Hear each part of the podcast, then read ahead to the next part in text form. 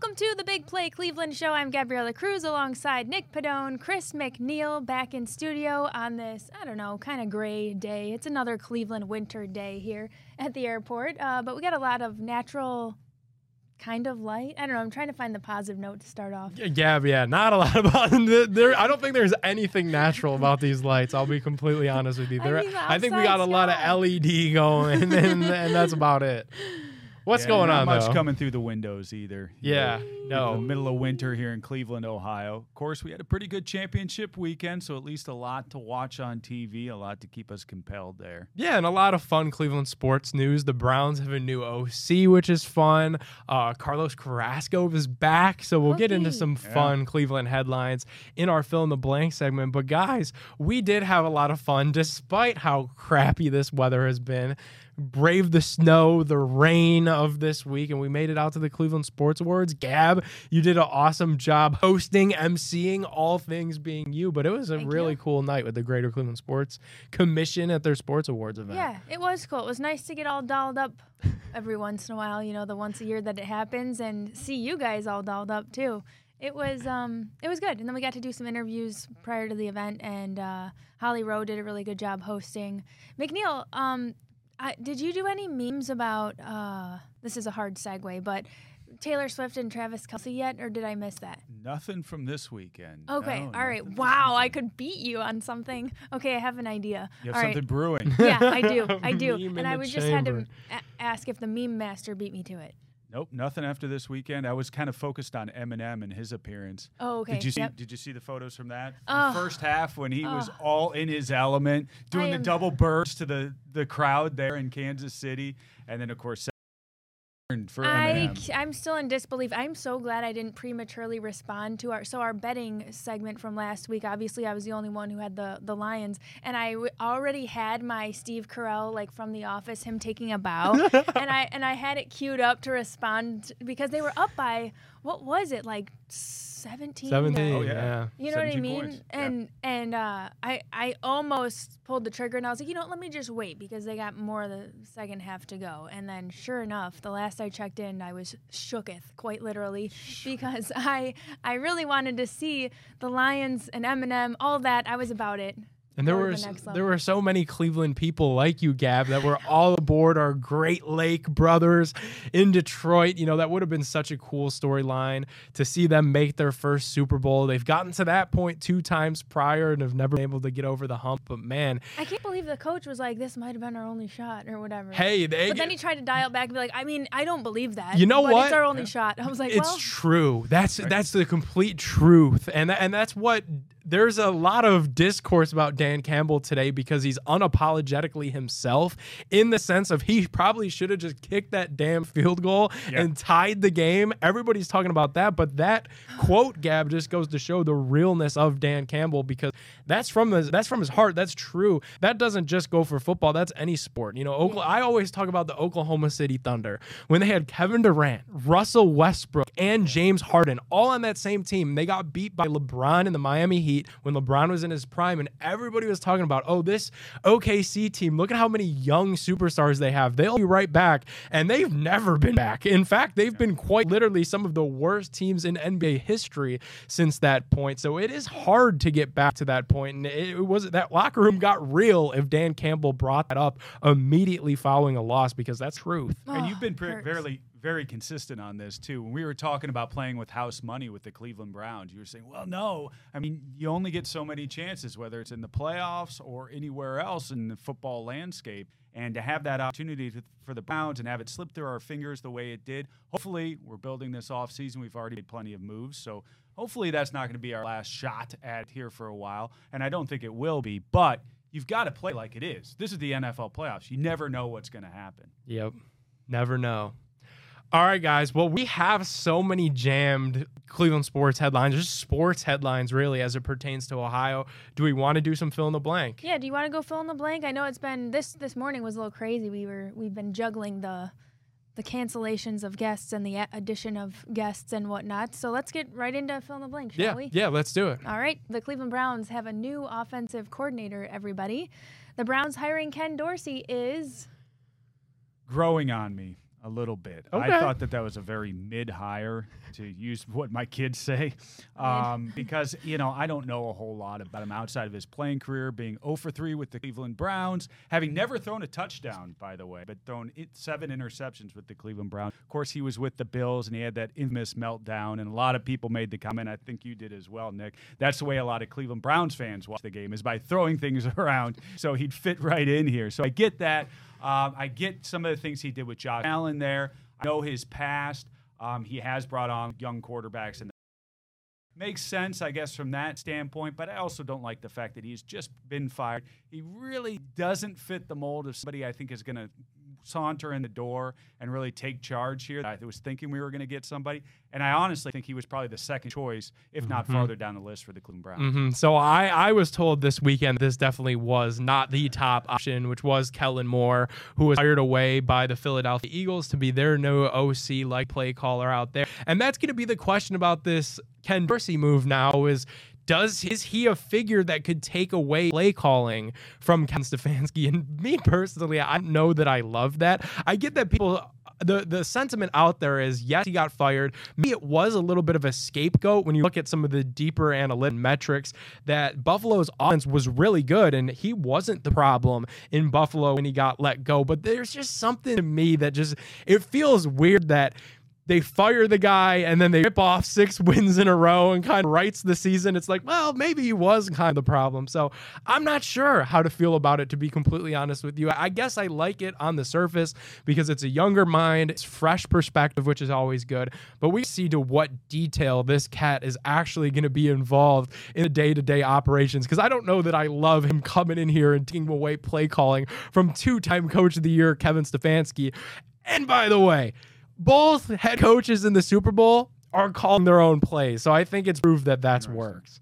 Their hmm. analysis. He was also the quarterback coach for Cam Newton during his best season. That's exactly right. So that's where they think some of that may translate here. I don't know. It still smacks a little bit of change for change's sake in this case. I mean, he had an obvious problem defense. We bring in Jim Schwartz, so that made sense. This one, I'm still not completely sold on it.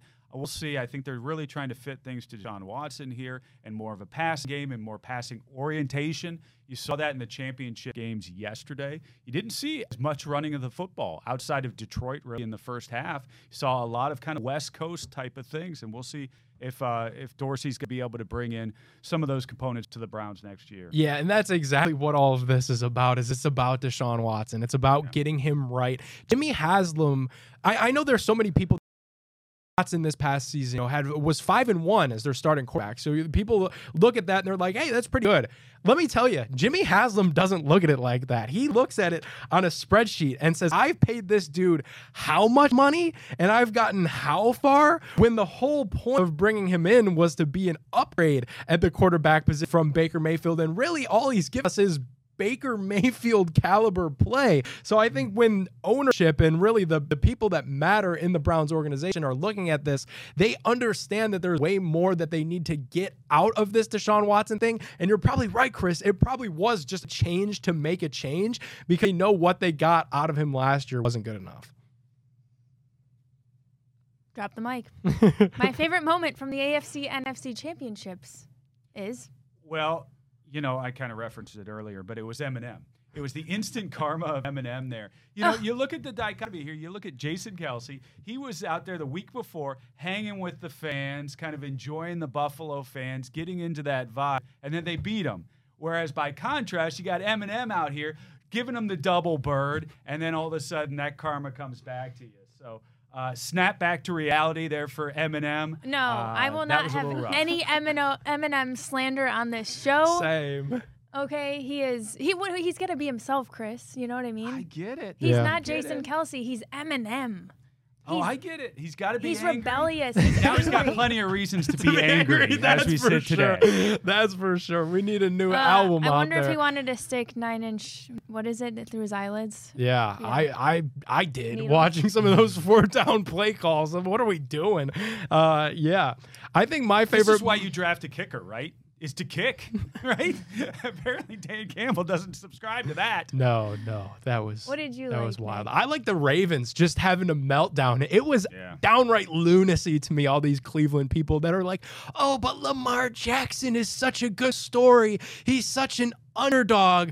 Stop. No, he's not. Lamar Jackson was a first round pick. He was uh, growing up his entire life one of the highest sought after quarterbacks in that draft. The real underdog of the weekend. Brock Purdy won his game and as a game manager, all that talk. I was so happy to see the Baltimore Ravens absolutely crumble. Lamar Jackson absolutely crumble. I still think there's something to that playoff Lamar thing. You got to be able to throw in the playoffs, and Lamar Jackson has improved significantly as a passer. But in these in these big moments, he just keeps crumbling. Passing or running the ball, you saw. They didn't do anything. Yeah, yeah, I saw some points where it's just like do something there. It kind of reminds me of LeBron the first time around in Cleveland, where he kind of get that those games in the playoffs where you just sit there and dribble the ball. You go, go be LeBron, go be the guy that, that everybody knows that you can be. Same with Lamar Jackson yesterday. He wasn't throwing, he wasn't running. It's like, what are you doing? We know, we've seen it as Browns fans. We've Yep. seen the potential there. He gets to the playoffs, uh, it breaks down. Yeah, boo hoo. I really did love the Travis Kelce, uh, Taylor Swift hype. I know people are like, stop talking about it, but I was like, really? This is so awesome. Do you think, guys, do you think everything is rigged? That was another hot point on Twitter. Well, I oh, think, that it's going to be them in the Super Bowl kissing under the confetti and everything is already rigged. and he's going to propose and everything else. I think everything with them is very real, to be honest with you. I Yeah. think they really have a relationship. That's going why on. I think it's that kind of cool. credit. Yeah, Yeah. yeah, I don't think it's really rigged. I don't think any of this is rigged per se. Like but it the- makes for good talking points on Twitter. Well, that's so what I'm keep saying. those up. Yeah. From from a championship standpoint, though, not their relationship being rigged, but is this uh, relationship rigging the NFL at Well, the highest level? I Is, mean, it, is it- it the tail wagging the dog here with their relationship? It all it always does. I mean, you that this is just the new Tom Brady. You know, I everybody was calling on Tom Brady to please come back and save us from the shackles of Patrick Mahomes and his significant other, as well as Travis Kelce and Taylor. But like. This is this was Tom, you know. This was exactly Brady of just absolute sustained greatness. He would get all the calls because the NFL wanted Brady in the Super Bowl. This is just the new generation of that. They want Patrick Mahomes and Taylor Swift in there. I see it. My excitement level for the Pro Bowl is 0.0. And I'll go back to last year. I mean, for any excitement I did have last year, which was maybe 0.1, seeing Myles Garrett hobble off the field with a toe injury, it's like, what are we doing? What are we doing with this Pro Bowl? I know it makes some money, but by the way, we pay Myles Garrett a lot of money. These owners pay these players a lot of money for what what equates to some sort of a weird Olympics that they have them do, and I'm just not a part of that. I am not big on it, unless of course I can bet on it, and then I'm totally in. Mm, pass. the the more I get acquainted with the Pro Bowl, the more I do have the question of why. That's the yeah, Yeah. yeah. Why why do we keep doing this? And the answer is it must make some money for them. Yeah. Yeah. As if the NFL by the N- by the way, the NFL is probably going to have what the highest rated Super Bowl ever, I would guess, or it's Yeah. going to be right up there. They're making money hand over fist. They need the Pro Bowl anymore? I don't think so. You don't need to showcase these players anymore. We already showcase them on a weekly basis. It's not like you're just getting regional programming anymore. We have to see, oh, what does this guy look like? You know, what does Dak Prescott look like? You know, in the other conference. You don't need that anymore. You don't need the Pro Bowl. It's outlived its usefulness. And oh, by the way, we pay these guys enough. We don't need them doing tug of war. I think in the days before social because it kind of humanized them a little bit and it was a cool way for the Yeah. media to get down there and to see the real side of these athletes with their families and it was you know in Hawaii for all those years so they would you know wear the lei and everything was cool but like now that we have social media and so many of these whether it be you know Tyreek Hill streams Fortnite every night and Micah Parsons has his own podcast. Uh, I don't know that we need this to humanize them anymore because they all all these guys are the superstars of the league and they all have their own outlets and avenues. So like you can't even rest on that anymore. So yeah, I just I don't get it. I won't be watching it. Sorry, Pro Bowl. Okay, that'll be one less talking point that we will have moving forward. Yeah, favorite Pro Bowl event? None. I couldn't even tell you what one was to be honest with you. Jim Harbaugh going to the Chargers is. Ah, it's lame. you know, he's leaving to avoid accountability here. You know, Michigan's going to face something I'm, I'm expecting from the NCAA. Uh, everybody predicted that Harbaugh was going to be gone. We were talking about it midway through the season. We were talking Chicago back then. It ends up being the Chargers, but you knew he was going to be leaving Michigan. And then secondarily, I wanted to have another shot at him.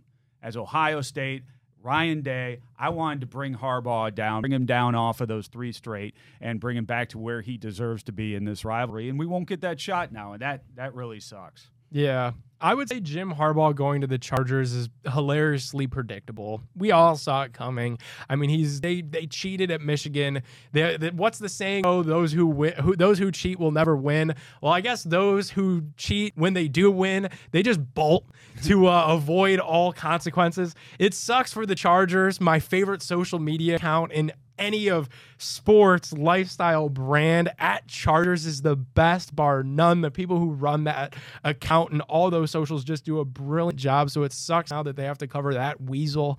Um, it makes them great content though, which is good for them. But yeah, it, it, it was predictable that all this comes to an end. This will be the test of their social media greatness. Well, I think like Charger fans, you know, to the the people that they're talking to are excited about it, you know, because they are getting a great head coach in Jim Harbaugh who really turned around that Michigan program. It was nothing when Harbaugh got to Michigan, and then Ohio State was really the prime, and we beat down on Harbaugh for all those years, and then just recently he was able to bring it around. So I think Charger fans are very optimistic about this hire, as they should be. I think Harbaugh is a good football coach, even though he's a little bit of a cheater. A lot of a cheater. Yeah, I mean, the rule was there and he broke it. I will say though, Chris, I think that this is good for Ryan Day. I think Ryan Day, when this Schefter bomb broke, had to be very excited because the Buckeyes did a brilliant job in this transfer portal, bringing in all these Alabama players. You know, throwing NIL bags at all these high school kids and getting them to be a part of the Buckeyes, found a quarterback. The one thing that still stood in their way was that Thanksgiving weekend game against Michigan. But I think that this is good for them because I don't know that Sherrone Moore is really the same kind of leader as Harbaugh was. The open mouth crying bit only lasts you so mm-hmm. long. That R.I.P. Harbaugh on the sideline. If anybody were to be dropped in here and just watch that sideline port with him, you would have thought, what happened to Harbaugh? What hospital is he in or what morgue is he in? And now he is the head coach of Mich- the Michigan Wolverines. Amazing. All right, baseball guys. You mentioned it earlier, Nick, but Cookie Carrasco is back with the Guardians and he's signed on a minor league deal. How are you feeling about that? Pretty shrewd move by management there to bring back a fan favorite, somebody who got an emotional connection to in his whole journey. Bring him back, you know, kind of a, a, a low risk, uh, potentially mid reward on this one. I think certainly the fans love seeing guys that we remember so fondly here in Cleveland. Um, maybe he's able to produce something for big club. We'll see. He does turn 37 in March, so I wouldn't expect a whole lot out of him. He had a 6.8 ERA last year, but hey, it's it's nice to see these guys come back. Give them another shot here in Cleveland. Um, in terms of wins and losses, I don't know that it's going to translate a lot on the field. No, I, I think if in fact we see Cookie Carrasco pitch for the Guardians this year, something went crazily wrong. Happens, Yeah, injury yeah. and Could be everything else. That does happen. But that's why that this is the perfect move to make, and that's why I was a fan of when they made Lucas Giolito last year, even though he really stunk up the joint. Was because you need these veterans that have been around the block. Even though Cookie Carrasco probably doesn't have much to give to the game of baseball as it pertains in between the white lines, I think has a little bit to give coaching up some of our young pitchers. And anybody knows what it means to be a part of this Cleveland organization. It's him throughout everything that he went through. He is the easiest guy to pull for. One of my favorite guys, really, that came through any of the three Cleveland pro sports teams in the last couple of years. So it have Cookie back, even though he probably won't contribute much. It it just feels good to have him back. And maybe this is the year of the old guy. You know, you got Joe Joe, Flacco? Flacco, right? Yeah. Tristan Thompson, by the way, we sat on these airwaves and had a similar conversation about him not doing a whole lot. Now, Well- he may have been aided a little bit, as it turns out, and who knows? We're not going to see him for a little while. But up until the point he got popped last week, he was playing some pretty good ball for us. He was, he was, and that, that's probably why somebody made him pee in a cup.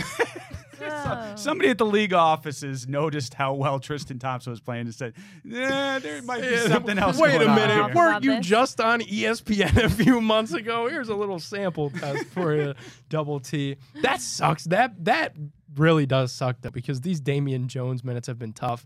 Obviously, getting Evan Mobley back is going to be huge for the Cavs, but man, Tristan was for our Cavs, Chris, and you, you can't deny the vet presence um, that he provided and just the physicality and everything. I think they're going to miss that in the 20, 25 game suspension that he got. That Yeah. that blows. Yeah, I feel like we take for granted sometimes that veteran presence and all that energy and what someone brings a little uh, from the skill set aside. That is what I think I'm looking forward to in Cookie. Like you Yeah. said, coaching up the young people, he's such a positive guy and he's so good with people. So and his whole family. I think he's he's good to have back, even though we pro- hopefully. I mean, I don't think we'll see him. But, no, but uh, but that's fine. Yeah. He'll he'll be seen by people that aren't us, and those people will matter a we'll little bit more. appreciate him and Yep. love him up and it's great that he's just healthy now you know he had Yeah. the leukemia in 2019 three months later he or he had a real short stint with it but it's always good that people are, are healthy and happy and we're happy to have him back let's take a break and we'll come back with some big play bets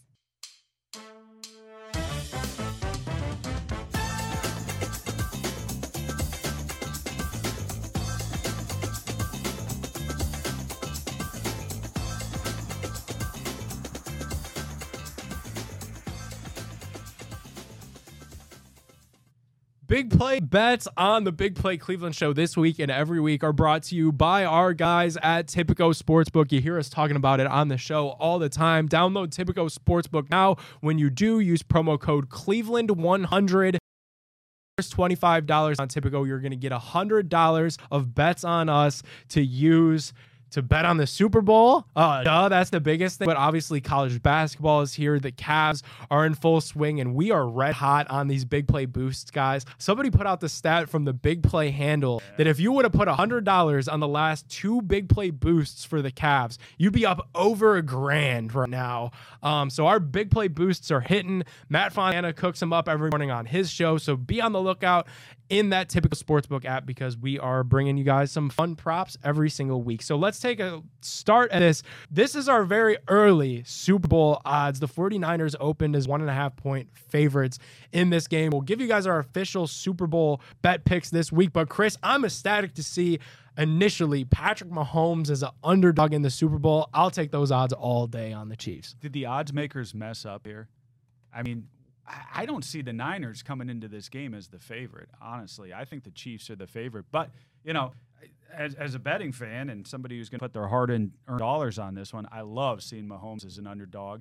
Um, I think between him, um, that offense with Kelce, and what they've put together, I mean, we're right in the middle of a dynasty, and they're still getting underdog treatment. I think there is tremendous value there for the better. Yeah, man. they know the script guys They know the script. There you go. Everyone's in on it I'm all over. Except for the bookmakers. They, Yeah. they say the Niners are favored in this thing so Yeah. far. yeah Cou- couldn't be me. I'm all over the Chiefs. Let's take a peek at Saturday, where the Cavs will travel to San Antonio, play the Spurs and Victor Wembanyama. And if you remember that first time they played, Chris, it was during that Week 18 game where a lot of people were watching Jeff Driskel stink it up in Cincinnati for our Browns. But Wemby got out to a really big lead on the Cavs, and the Cavs were able to eliminate that, neutralize that, and ultimately come back and beat the Spurs. This is also the second time that the Cavs will see old friend Cedi Osman.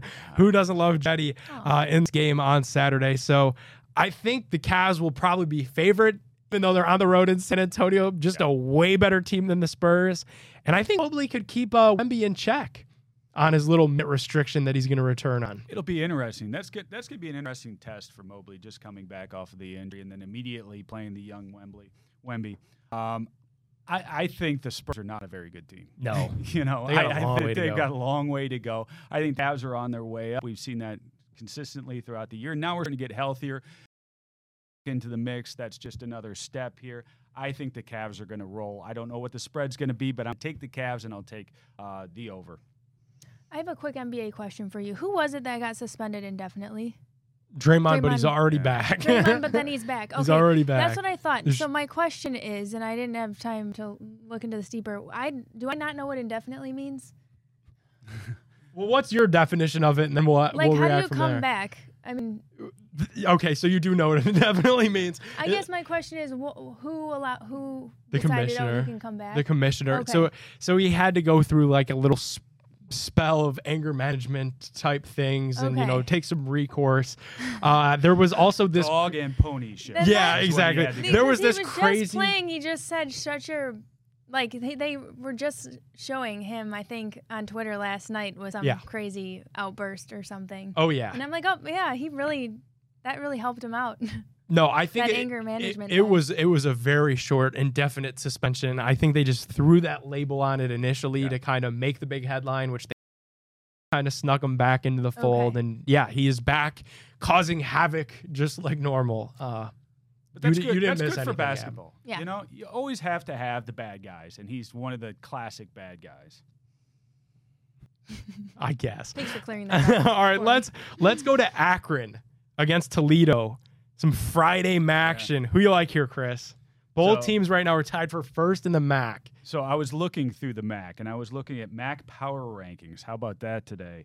Uh, from Data Screeve from Channel 7 in New York. Here what they've got. They've got Akron number one. They've got Toledo number two. Ohio number three. Kent State four. Bowling Green five.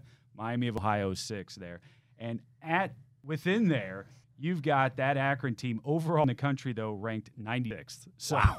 yeah, so the MAC not as strong as it has been in the past.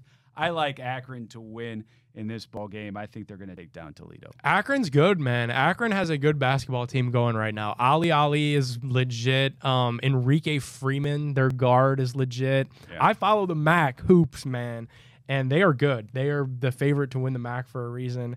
Pains me to say, over my Golden Flashes, who are no good in this year, that's for sure. But uh, yeah, Akron's Akron's the real deal. They're four ranked right now in power rankings in the MAC and 168th in the country for So if Kent there are four, how many teams are under them? because that's, that's they're they're not Bowling there. Green, Miami, Yeah, well, well, Central right. Michigan, Ball State, Yeah. Western Michigan, Northern Illinois, Eastern Michigan, and Buffalo. Yeah, well, when you look at it like that, you would hope that Kent would be better than those teams.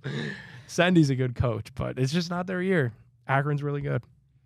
All right, guys, what do you say we take another break? And when we return, we will get into our featured interview this week, talking with Buffalo Bills, all things radio, Nate Geary. We'll be right back. Joining us now from Buffalo, the Bills pregame, halftime, postgame show host. He is Mr. Nate Geary. What is going on? Thank you so much for joining us on the Big Play Cleveland show. My pleasure, man. Uh, yeah, it's uh, dreadful season for both of us, right? We're, we're back in our Great Lakes, right where we belong in our Great Lakes sinkhole, where we get to watch other people play for the Super Bowl. So. Yeah, well, it was it, was- it's an unfortunate week to bring you on, and it, it, it kind of feels weird starting to ask you questions as we got some breaking news late Sunday, right in the midst of the AFC Championship game, NFC Championship game getting ready to start. That the Browns are hiring former Bills offensive coordinator Ken Dorsey. What were your initial thoughts, Nate, when you saw that news come down? Uh, well, my initial thoughts were I think it's a good it's a good landing position for Ken Dorsey. Um, listen, I, I think you know calling plays in Buffalo for the last year and a half. Um, obviously, he was able to lead an offense that was top five in scoring, top five in EPA, top five in DVOA, top five in a lot of categories. Um, but there just was something missing um, with this offense, which is why I ultimately made a decision to to move on from him and and, and bring on Joe Brady. The Bills uh, just signed, a, took the interim basis off and made him the full time offensive coordinator. But the reason that I think going to Cleveland is a really good move um, is he hasn't had an opportunity, I think, to be really um, integrated in a system outside of the one that he was brought in with Brian Daboll. Um, now he had a little bit of Mike Shula background and his time in Carolina as the quarterbacks coach um, for Cam Newton, uh, but then he comes to Buffalo as the McDermott uh, takes over and you know had been basically under the tutelage of Brian Daboll. And um, Brian Daboll is way more of a kind of the Patriots era, Josh McDaniels um, sort of offense, which I think now going to Kevin Stefanski, um, he's going to get to learn and sit under someone who I think is one of the best play callers in the league, um, and Kevin Stefanski, and not necessarily have to call plays. And I do think that that is a he'll he'll have that Monday through Friday implementation and and have I'm sure his fingerprints in the game plan a little bit, but this is not going to be the guy calling plays. And and I think that's probably for the best right now for Ken Dorsey as he looks to sort of add to his resume, ultimately get back into a position um, where he is calling plays for a team in the NFL. But I think right now, um, finding a place where he doesn't have to call plays and goes into an established offense with a really good offensive coordinator already in Kevin Stefanski, um, I think is is is really uh, the best scenario for for both the Browns and for uh, Dorsey. What would the fans expect from a Ken Dorsey uh, offense here? What do, what do you, what can they expect?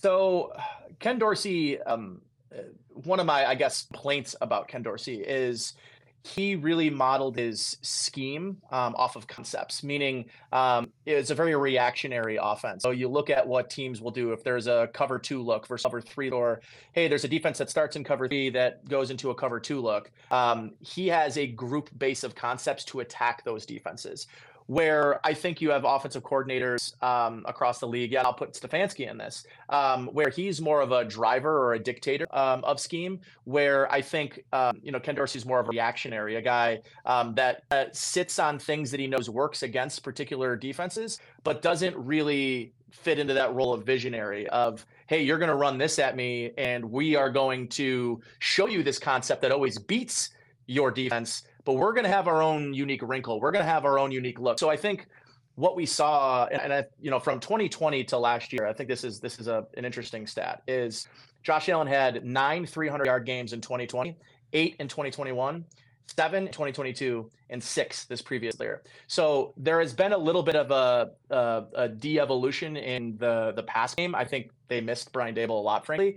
The one area though, guys, is I do think his passing concepts worked for the most part he was not able to create a run game that had diversity that was able to use the strengths of their Bills offensive line. It's one of my pet peeves about running offenses and running schemes in the NFL um, is you have a running back and an offensive line and you run concepts that do not mesh the strength of those teams. Some teams have a really good zone blocking offensive lineman, but a gap running back, and that's not going to work. Um, and I think, you know, the Bills brought in Aaron Kromer last year as offensive, uh, our offensive line coach, and I do think – they got a little bit better, but it was apparent to me when Joe Brady took over how much more nuanced, how much more balanced, how much more multiple the running attack was um, compared to what Ken Dorsey had while he was here in Buffalo.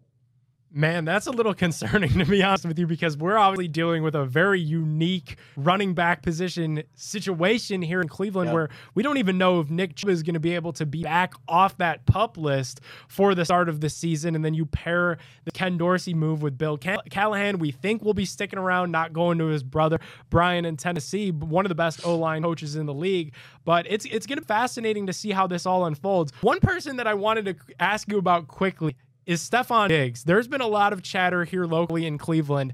We are just downright desperate for a wide receiver. I'll leave you at that. Uh, and there are a lot of people that are drawing the parallels. Well, you know, Diggs worked with Dorsey. Diggs worked with Stefanski. Maybe that could be a trade partner. What's kind of the vibe in Buffalo? Because I feel like we never get to understand locally if Diggs is really happy or like what's his state of mind.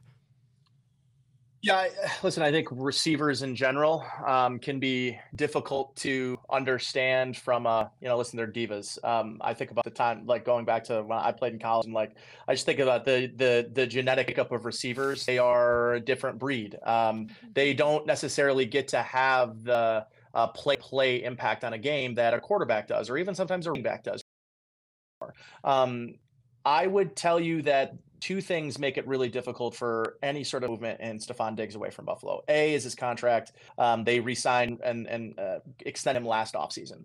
So the issue that is the dead cap implications. Now people can say, well, you can post June first, blah blah blah blah blah. But it would essentially cost them four million more dollars to cut, release, or trade Stefon Diggs than it would be to keep him this year. So the cap implications are are more than he's currently making. Um, so for, there would be no cap savings, which wouldn't help. And then maybe they can post June first and get really creative. But that's the the nuclear code. That's I'm not playing for the Bills. I'm going to hold out, and you need to trade me option, and that's the best that they can come with. Then that's the best they can come up with. But there is not just you know present and current implications on the salary cap. There are implications that extend. If they post you in first, it that's really kicking the the can down the road. You're talking about a five, seven, eight year uh, cap dead cap implication um, on a salary cap for a team that is in a window. I just I don't I don't see the feasibility of that financially working. Um, and then from a, a Diggs and Dorsey perspective, um, I don't hmm. have. I'm not reporting anything. Uh, I'm not, uh, you know, saying I've heard anything. But what I will tell you is part of the off-season um, drama this last year. Some of it had to do with some of the stuff happening on the field for Josh. Um, a lot of it had to do with how he he was being used in the system. Yeah. Uh, didn't really love the Ken Dorsey offense from, I think, what we can all take from it here in Buffalo. The interesting thing, though, I found is, you know, he was on his on pace. Stefon Diggs was on pace for a career year this year before Dorsey was fired, and Joe Brady went in a very different direction offensively, and he did not have the same impact he had earlier this year. I wonder you know what that creates in terms of drama wise this offseason. But um, I can't imagine I, I, see a scenario where Stefon Diggs is lining up and pining um, to to get into an offense with uh, with Ken Dorsey. I, I, can't imagine would be the the the, the driving uh, feature of, of why he'd want to move. Fair enough. We're going to step aside. Nate, stay with us. More of the Big Play Cleveland show right after this. Welcome back to the Big Play Cleveland show, talking to all things Ken Dorsey with Nate Geary out there in Buffalo. Nate, I feel like when this move was made for the Browns to bring in Ken Dorsey as their offensive coordinator, really just to find their next offensive coordinator, period, the biggest part of it was Deshaun Watson. How does this new face match with Deshaun Watson? Are you confident, slash, is there reason for Browns fans to be confident that Deshaun Watson could hopefully take a step up to the play level of a Josh Allen? Um, you know, I mean, I, I think while he was in Houston, that he was there. Yeah. Um, I think he was considered a top four, top five. What's he got two hundred thirty million dollars guaranteed? Um, because they were projecting he would be who he is. It's they projected he was going to be who he was. And listen, I think um, the offensive court position in Cleveland, in Los Angeles with Sean McVay, in Green Bay with Matt LaFleur, in Miami with Mike McDaniel, uh, San Francisco with uh, with Kyle Shanahan is unique in that they are not really truly that offensive coordinator. They are in, in stature, uh, but they're not calling plays, they're not designing concepts. Um, these playbook, this playbook is the Kevin Stefanski playbook, and within it, Kevin Stefanski will be calling plays, right? So, what kind of impact then can Ken Dorsey really have if he's not calling plays? It's not his offense, so on and so forth. I think it's a fair question. Yeah, I, I will think that you know they will be able to the the the Browns will be able to lean on the fact um, that this is a you know offensive coach and coordinator that's been the quarterbacks coach for Cam Newton and for Josh Allen. Two guys that maybe you won't want to directly correlate them to the style of play that you have uh, in um, in Watson. I think Watson probably of the three is the most polished pocket passer um, and definitely does not have the high end running ability that both uh, Newton and Allen uh, have and possess. But he still can move and he's still a guy be mobile and create. Um, and I think that's maybe where Ken Dorsey's expertise can help, right? Is um, molding what he's been able to mold in two guys and, and Cam Newton won an MVP and Josh Allen, he's probably should have won an MVP by now. Um, and, and getting the most out of those guys. That's really where Ken Dorsey will have the most value. Um, it's not going to be coming in and changing Kevin Stefanski's mind on what concepts to run, but can he be essentially a de facto quarterbacks coach? Can he help uh, mentor uh, a Watson who, um, you know, really since, you know, making the move over to Clinton, there's been, you know, obviously the the suspension and the injury last year, it's really hard to gauge what have in Watson. But I think if there's a guy that you want to essentially make your quarterbacks coach, uh, and Ken Dorsey, uh, he's uh, if to rank quarterbacks coaches is probably right up there with with the top. But whether or not I believe in the fundamentals of his, his offense, um, he's definitely the kind of guy you want bring a young quarterback with his time in college, and he's going to have respect in that room um, for what he was able to do Miami and and his coaching uh, re- regimen as well. So um, yeah, I, I, think from a, a purely um, you know wanting him to come in and help develop and, and, get the most Watson, yeah, I think I think that's definitely the right move for, for the Browns for sure. How about from a personality standpoint? How do you see Dorsey and Stefanski that tandem gelling? Um, Especially no, when you know. have to give up the play or, or at least take a back seat. You know what I mean? Well, you know, I don't know that a lot of teams are lining up to have Ken plays. Um, and I think we're right around the halfway point in the league in terms of head coaches that are calling plays to having, you know, specified offensive coordinators. I saw an insane stat uh, that every single team since the start of 2022 has changed their offensive coordinator in one way or another, whether it's firing, um, them hmm getting promoted, moving on, so on and so forth. Um, so this is a, I think, coaching position across the league um, that is now in vogue. You're seeing less defensive head, defensive minded head coaches get head coaching jobs uh, and more offensive minded coaches getting head coaching jobs. So um, with meshing with Kevin Stefanski, I don't know that there's a real um, uh, I don't know what am I what am I say. I guess there's not really that like ego coming in where it's going to say, "Hey, I'm Ken Dorsey. Uh, you're the head coach. You need to listen to what I'm saying." I think this is a really good opportunity, Ken Dorsey, to walk into an established play caller in a new system, learn from Stefanski, um, and then potentially take on an, uh, an offense play calling, uh, you know, offensive coordinator role within the next year or two. So I can't imagine that Ken Dorsey is going to be in Cleveland for longer than one or two years. This isn't an Alex Van Pelt situation where, you know, Alex is you know, I know he's talking about maybe the the the Raiders job, but I think there are his head coach um, aspirations for Ken. I, I, don't think AVP was really be that guy getting a head coaching job in the league at this point um, in his career. Where Dorsey's still young, still up and coming. This is an opportunity to change the fundamental um, sort of knowledge of a scheme, um, learn from a, a I think an elite play caller, and then eventually at some point take over play calling duties somewhere else, and then become a head coach across the league. Nate, thank you so much for joining us. Let everybody know where they could find your stuff and where to follow you. Yeah, they can follow me at Nate Geary W or Nate Geary Sports uh, on Twitter, and then um, yeah, I do some. Uh, once draft time comes around, I start you know, posting a lot of content. And this is kind of my off season for the next couple of weeks. So I do these sorts of things, but I'm not doing a ton of uh, content development. But yeah, most of my stuff you can find me right on Twitter at Nate Geary Sports. Awesome. Well, we'll Thanks, look forward Nick. to your draft stuff. Thank you so much for joining us. We will be back with more Big Play Cleveland. Don't go anywhere. Welcome back to the Big Play Cleveland show. Thanks so much for watching. And what a great interview to have Nate on. He had a lot to say and such great insight. Yeah, super clutch bringing him on. Obviously, just right off the heels of the Browns hiring Ken Dorsey. And that was such a big thing earlier this year in Buffalo. Really cool talking to Nate about all that. Interesting fodder going into the offseason for the Browns. See if we can come out stronger next year. Yeah, some interesting stuff too that maybe not a whole lot of teams were lining up to give him those play calling responsibilities. Yeah. I really, man, just want to see Stefanski hold on to that play sheet, do it one more year. Maybe this dude could bring in some fresh ideas, fresh perspective, but don't, don't, don't let go of the play calling. That's usually a kiss of death for Browns head coaches. And that seems to be the theme going around right now, Berea, is fresh ideas this year. I guess we're looking for newer ways that we can get Watson involved. So that's what we're going to be doing this offseason a lot of. Alrighty, guys, we have more fun interviews on the way. Make sure to follow the Big Play Cleveland show on all social media platforms because we'll bring you those all throughout this offseason and we'll keep this thing going. See you then.